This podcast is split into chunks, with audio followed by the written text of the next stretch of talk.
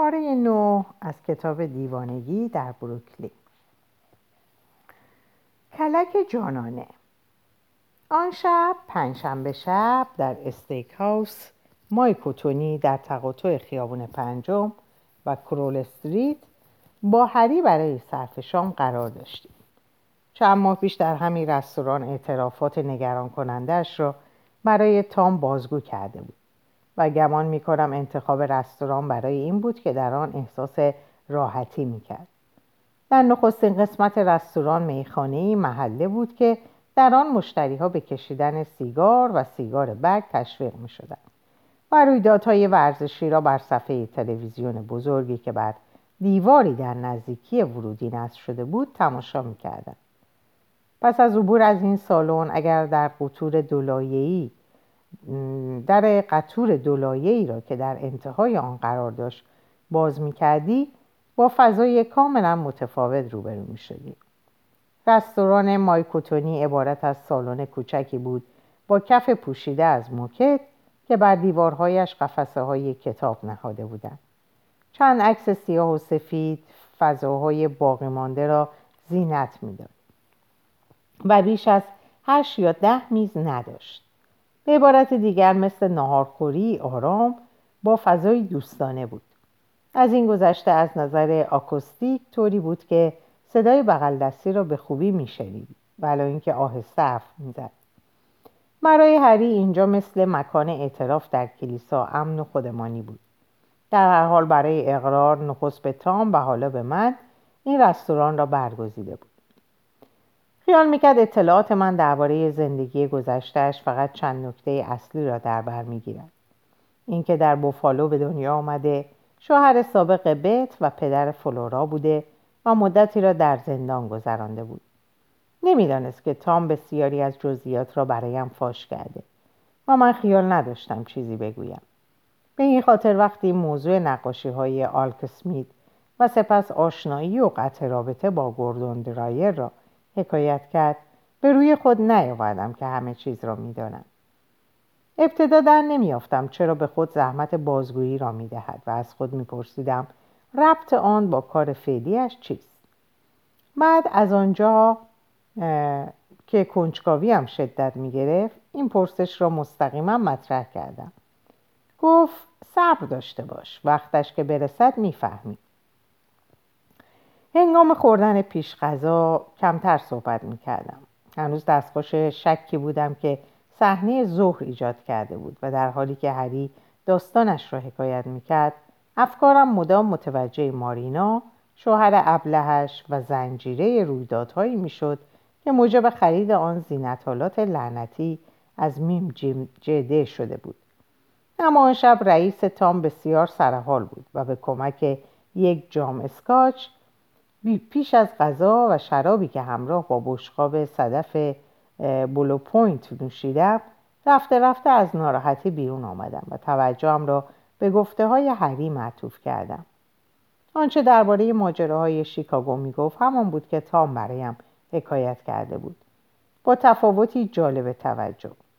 هری در برابر, در برابر تام اشک ریخته بود در حالی که از فرط پشیمانی در هم می شکست به خاطر نابودی ازدواج شوق و ایجاد بدنامی خود را به باد سرزنش گرفته بود در حالی که در برابر من برعکس کمترین پشیمانی نشان نمی‌داد و حتی از کلکی که سوار کرده و به مدت دو سال از آن سود برده بود با افتخار یاد می‌کرد و ماجرای تقلب در ایجاد تابلوهای نقاشی را یکی از لذت بخشترین دوره های زندگیش می شماند.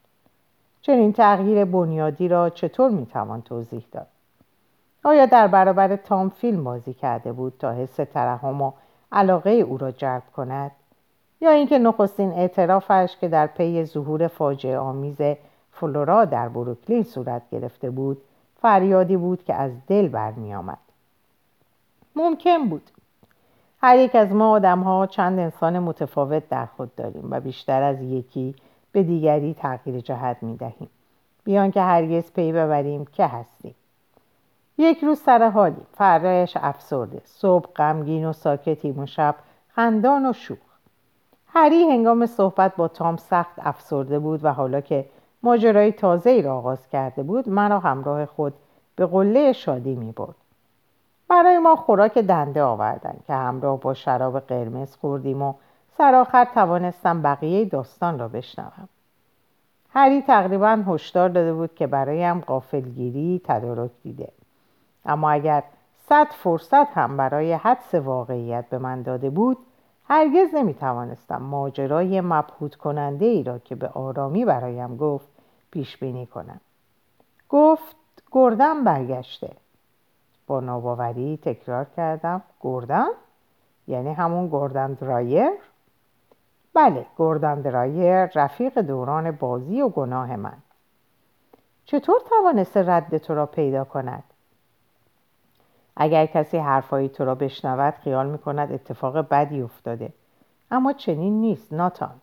من خیلی خیلی از این بابت خوشحالم.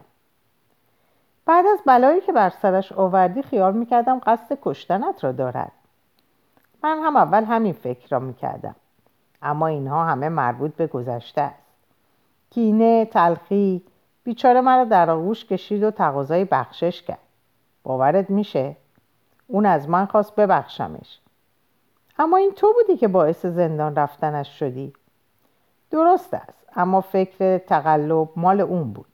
اگر او این کار را شروع نکرده بود کار هیچ کداممان به زندان نمی‌کشید. او از این کار پشیمان است. در این سالها به درون نگری پرداخته. و به جایی رسیده که درک کرده اگر هنوز نسبت به من کینه داشته باشد نمی‌تواند با خودش کنار بیاید. و مایل بود من هم این کار را بکنم و این را بدانم. گردن دیگر بچه نیست. چهل هفت سال سن دارد و از دوران شیکاگو خیلی پخته تر شده. چند سال زندان بوده؟ سه سال و نیم. بعد رفته سان فرانسیسکو و دوباره شروع به نقاشی کرده. اما متاسفانه باید بگم که موفقیتی نداشته.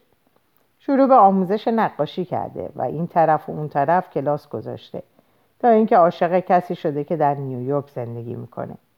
برای این به نیویورک اومده. الان دو ماهه. حتما طرف پول داره. من همه جزئیات را نمیدارم اما گمان می‌کنم به قدر کافی پول داره. عجب شانسی داره گردم نه اونقدر. اگر به همه بدبختی که کشیده فکر کنی اونو خوششانس نمی‌دونی. خب برگردیم به موضوع اصلی. داریم همین کارو می‌کنیم. می‌دونی گردن در آن شرکت داره. ما این کار رو به اتفاق انجام میدیم. بیشتر توضیح بده. نقشه معرکه ایه اونقدر درخشانه که هر وقت فکرشو می‌کنم مرمورم میشه. چرا به نظرم میاد که دوباره خیال داری در کلاهبرداری شرکت کنی؟ این کار قانونیه یا نه؟ البته که غیر قانونیه. اگه ریسک نداشته باشه که به آدم کیف نمیده. تو درست بشو نیستی هری. بعد از همه بلاهایی که بر سرت اومده فکر می‌کردم مادام العمر از راه راست خارج نمیشی. سعی کردم. نه سال آزگار کوشیدم. ولی بیهوده بود. در من روح شرارتی وجود داره که اگه گهگاه اجازه ندم ظاهر شه و یکی دو کار احمقانه بکنه زندگی بیش از حد ملال آور میشه. از اینکه قرقرو و ترشرو باشم نفرت دارم. من آدم پرشوری هستم. اما هرچی زندگیم بیشتر با خطر تو هم باشه بیشتر احساس خوشبختی می‌کنم. بعضی ورق بازی می‌کنن. بعضی دیگه به کوهنوردی میرن یا از هواپیما پایین میپرن و چت بازی می‌کنن. من دوست دارم سر آدما رو کلا بذارم. می‌خوام ببینم تا کجا می‌تونم پیش برم.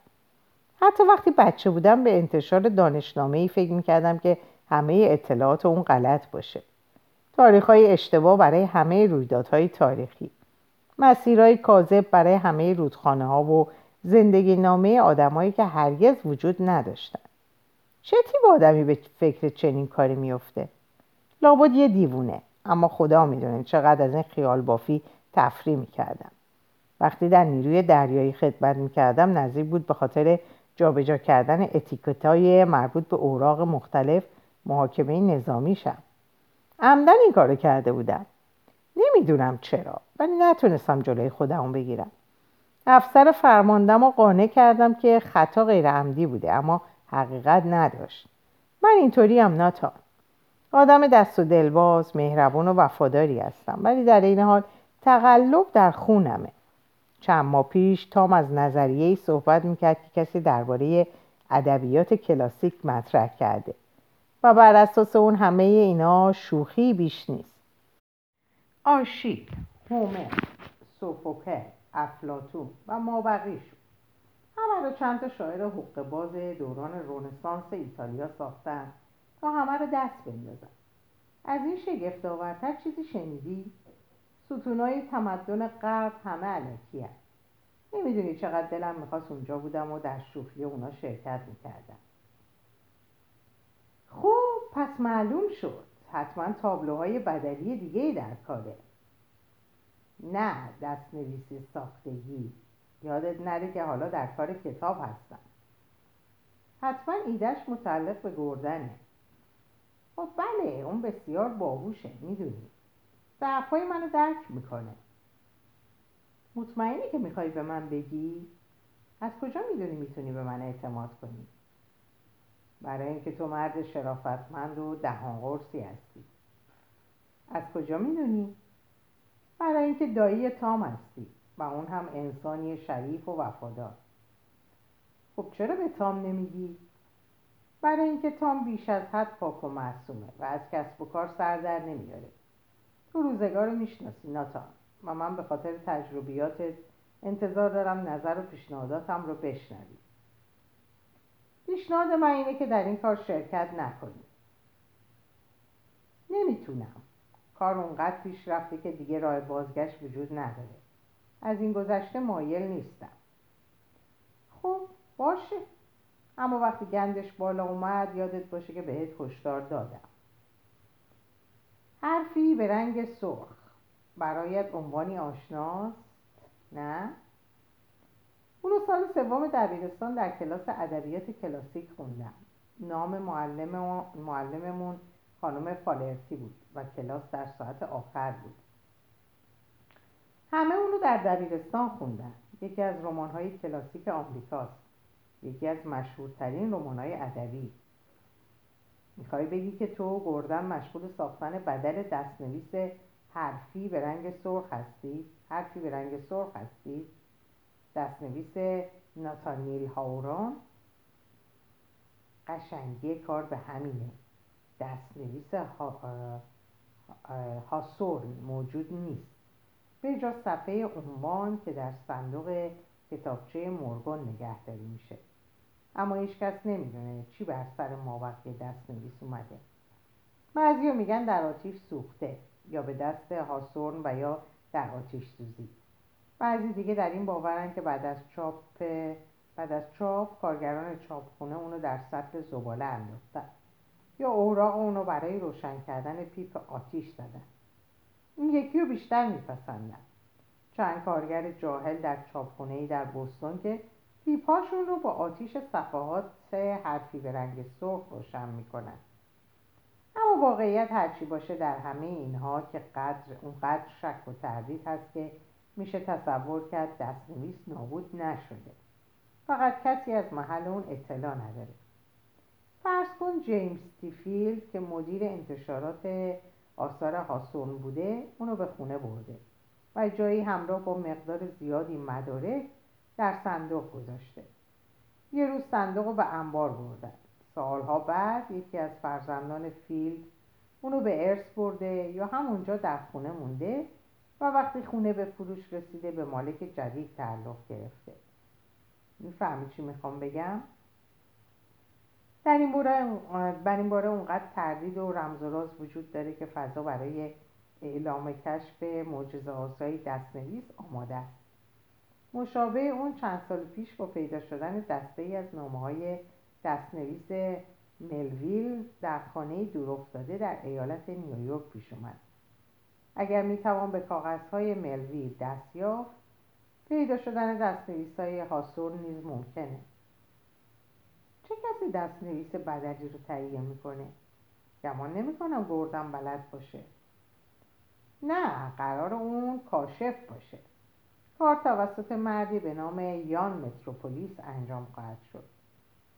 گردن آوازه متروپولیس رو از مردی که در زندان میشناخت شنیده میگه در حرفه خودش بهترینه.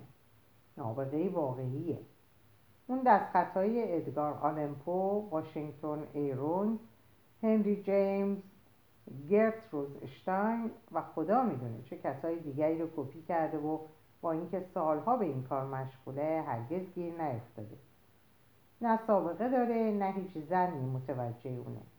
مثل سایه در تاریکی. این کار پیچیده و دشواریه. ناتان پیش از هر چیز مسئله کاغذ مطرحه. کاغذ باید متعلق به عواسط قرن 19 هم باشه و بتونه آزمایشات با اشعه ایکس و ماورای بنفش رو تاب بیاره. بعد باید همه دستخطهای باقی مونده از هاسورن رو مطالعه کرد و تقلید خط اون رو فرا گرفت که باید گفت بسیار بدخط بوده. به طوری که گاه خطش خونده نمیشه. با وجود این مسئله کاغذ و تکنیک بخش کوچیکی از کاره. اینطور نیست که جلوی نسخه چاپی از حرف A به رنگ سرخ بشینی و اونو با دست کپی کنی. باید با همه خصوصیات شخصی هاسورن آشنا بود اشتباهات املاییش رو در نظر گرفت یا علاقه ای که به گذاشتن خط تیره داشت و ناتوانی های املاییش رو منظور کرد.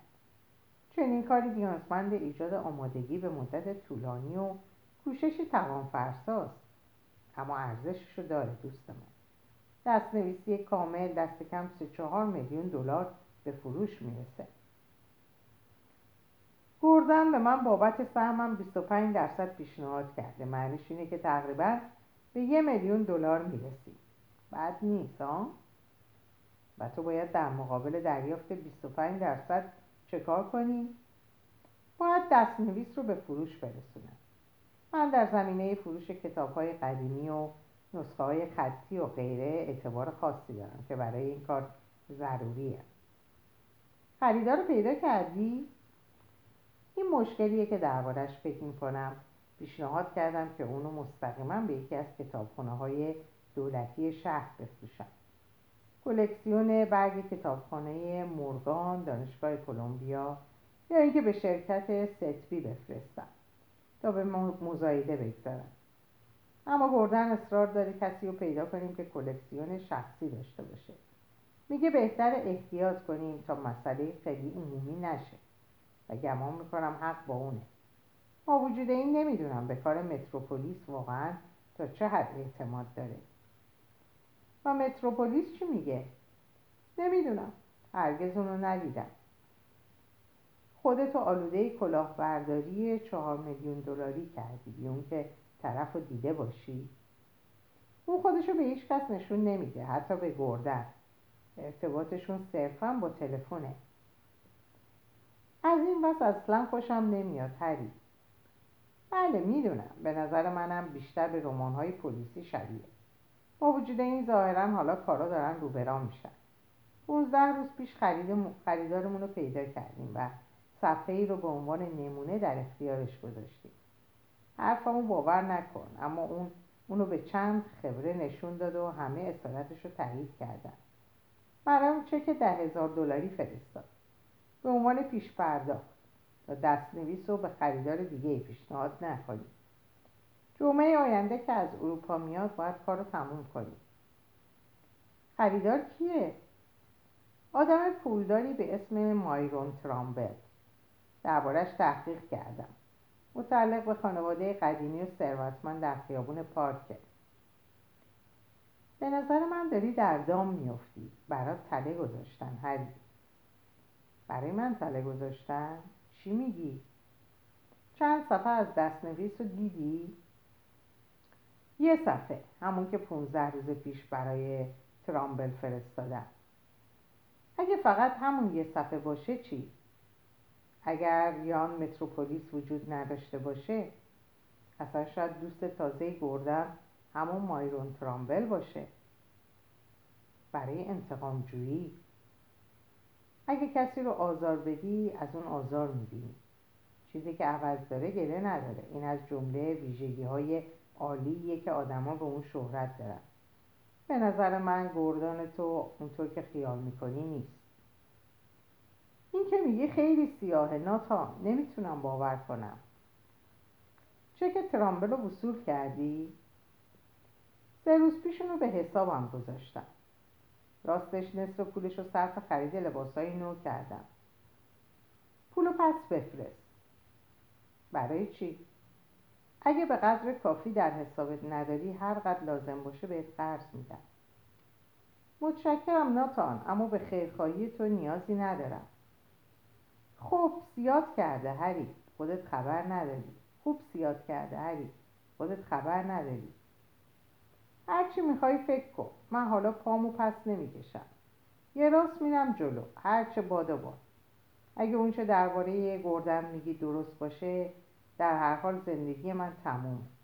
پس چه فرقی می‌کنه؟ و اگه اشتباه کرده باشی که نسبت به اون یقین دارم باز تو رو به شام دعوت می‌کنم و می‌تونی به مناسبت موفقیت هم بنوشی. در می‌زنند روزهای شنبه و یک شنبه که تعطیلات آخر هفته بودن تام صبحها دیر از خواب برمیخواست. مغازه هری آخر هفته ها باز بود اما تام کار نمی‌کرد و دلیلی نداشت زود بیدار شه. از سوی دیگه چون مدرسه ها تعطیل بودن نمی‌تونست میم جده را که روی سکو نشسته و همراه فرزندانش در انتظار اتوبوس بود از دور تماشا کنه و بدون این انگیزه که اونو از گرمای رخت خواب بیرون می‌کشید دلیلی برای تنظیم زنگ ساعت نمی‌دید کرکره ها رو میبست و در فضای تیره و امن آپارتمان نقلیش اونقدر میخوابید تا چشماش خود به خود باز شد یا به طوری که غالبا اتفاق میافتاد صدایی در ساختمان اونو از حال رخوت بیرون بکشه. یه شنبه چهار جوان سه روز بعد از درگیری من با گونزالس و گفتگوی نگران کننده ای که شبش با حریب رایتمن داشتم صدای خواهرزادم را از اعماق رویا بیرون کشید. صدای دست کوچکی که آهسته و شرمگین در می‌زد. از ساعت نه چند دقیقه گذشته بود و به محض اینکه صدا به گوش تام رسید به محض اینکه از رخت خواب بیرون اومده و با گامهای مندد به سوی در آپارتمان رفت و اونو گشود زندگیش چرخشی تازه و دور از انتظار یافت. به طور کلی همه چیز براش تغییر کرد و از حالاست که پس از این همه مقدم چینی و آماده کردن زمینه وقای نگاری ماجراهای تام به اوج می‌رسه. لوسی بود که در می‌زد. لوسی که حالا نه سال و نیم داشت. ساکت با موهای قهوه‌ای که کوتاه شده بود چشمای فندقی رنگ مادرش. دختر بچه بلند قد که شلوار جین قرمز رنگ, قرمز رنگ رو رفته و کفشای کتونی کهنه و تیشرتی که علامت تیم کانزاس روی اون نقش بسته بود به تن داشت. نه ساک دستی داشت و نه کوت یا پلیوری به دست. خودش بود و لباسای تنش. شش سال می‌شد که تام لوسی رو ندیده بود اما به محض دیدنشون رو شناخت. در این حال که کاملا عوض شده بود درست مثل گذشته بود. علا رقم چهرهی درازتر و بالیکتر و چند سانتیمتری که به قدش اضافه شده بود.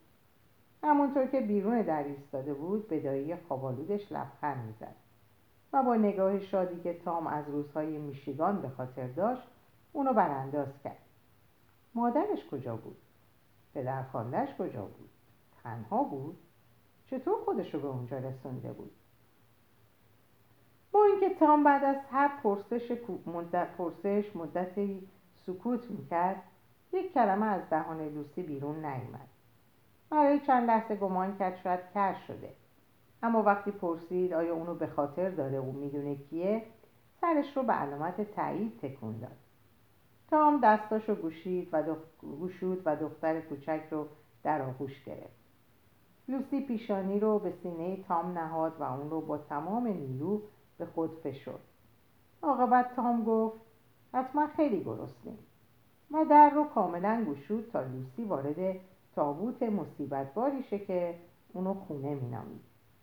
مقداری غلات مخصوص صبحانه رو در کاسه شیر ریخت و لیوانی رو از آب پرتقال براش پر کرد. و تازه قهوه خودش رو آماده کرده بود که محتویات کاسه خالی شد. از لوسی پرسید بازم چیزی می‌خواد؟ و چون اون با سر علامت آری داد مقداری نان جلوش گذاشت. که فورا با تکه پنیر خورد ابتدا تام سکوت اونو ناشی از خستگی مفرت و استراب تصور کرد. یا گرسنگی یا سایر دلایل ممکن. اما در واقع لوسی خسته به نظر نمی اومد. کاملا آروم و راحت بود و حالا که غذا خورده بود می‌شد گرسنگی رو از فهرست دلایل ممکن حذف کرد. با وجود این در پاسخ به سوالات تام به سکوت ادامه داد. گاه سر تکون می‌داد اما نه کلمه ای می‌گفت نه صدایی از آن شنیده می‌شد. و نه هیچ کوششی برای بکارگیری زبونش می‌کرد. تو لال شدی لوسی؟ انکار با حرکت سر. و تیشرتت معنیش اینه که از کانزاستیتی اومدی؟ بدون واکنش. می‌خوای با تو چی کار کنم؟ اگه نگه مادرت کجا زندگی می‌کنه نمی‌تونم تو رو نزد اون بفرستم.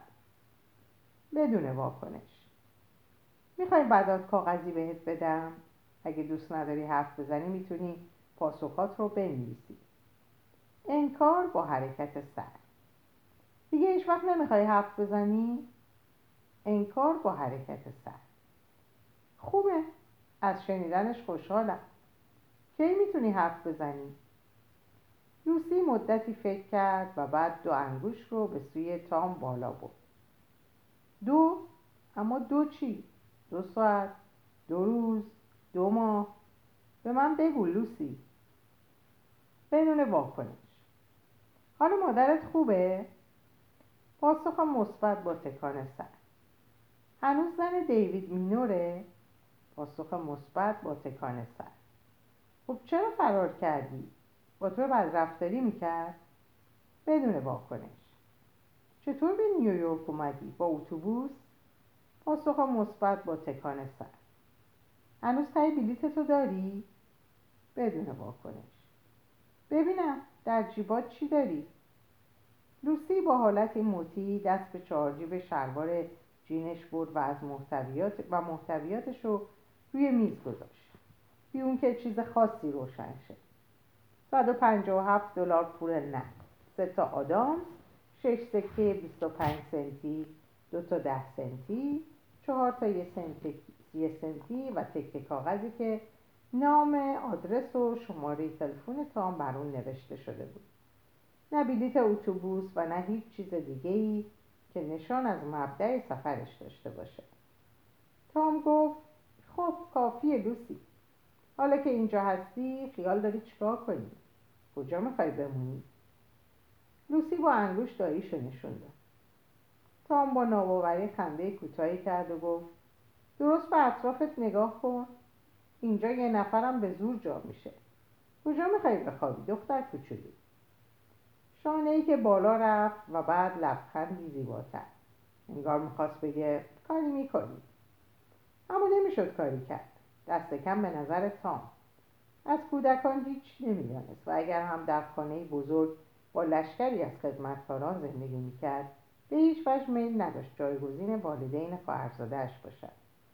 ورود بچهای طبیعی چالش مهمی بود. چه برسه به کودکی که از صحبت کردن خودداری می‌کنه.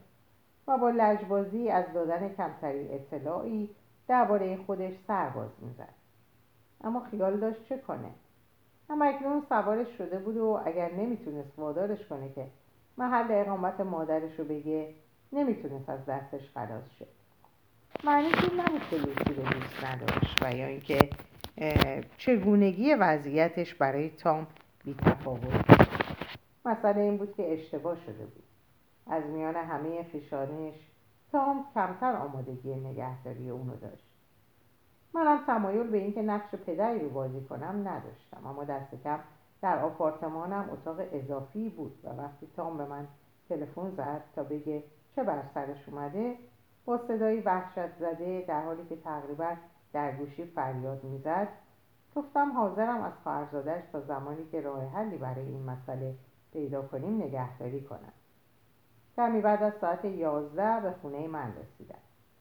وقتی تام دایی بزرگش نات رو معرفی کرد لوسی لبخند زد و ظاهرا از ای که بر پیشانیش زدم خوشحال شد. با این حال به زودی فهمیدم که حاضر نیست با من هم حرف بزنه. با اینکه خیال کرده بودم می‌تونم با حیله چند کلمه از دهنش بیرون بکشم. فقط تونستم شاهد همون حرکات سری باشم که تام با اون روبرو بود. دختر کوچولوی عجیب و حیرت انگیزی بود. من کارشناس روانشناسی کودک نبودم اما به نظرم روشن بود که لوسی مشکل جسمی یا روانی نداره. نه نشانی از عقب ماندگی داشت نه بیماری اوتیسم. و نه هیچ ایراد اندامی که مانع از ارتباط کلامی اون با دیگران باشه. راست به چشمان شما می نگرید هرچی می گفتید می فهمید و غالبا مثل هر کودک دیگه ای لبخندهای محبت آمیز می زد شایدم به اندازه دو تا کودک. پس مشکل چی بود؟ آیا واقعی مصیبت باری اونو از تکلم محروم کرده بود؟ با اینکه به دلایلی که نمی‌تونستیم بفهمیم سوگند سکوت خورده بود و برای آزمایش اراده و جسارتش گفتار رو کنار گذاشته بود بازی کودکانه که دیر یا زود از اون خسته می‌شد. روی صورت و بازوانش هیچ جای زخم یا کبودی دیده نمی‌شد. و مدتی بعد اونو به حمام رفتن تشویق کردم تا بقیه بدنش رو نیز مشاهده کنم. می‌خواستم مطمئنشم که کسی اونو کتک نزده یا آزار نداده باشه. در اینجا به پایان این پاره می‌رسم. براتون اوقات خوب و خوشی رو آرزو می‌کنم. و به خدا میسپارمتون. خدا نگهدارتون باشه.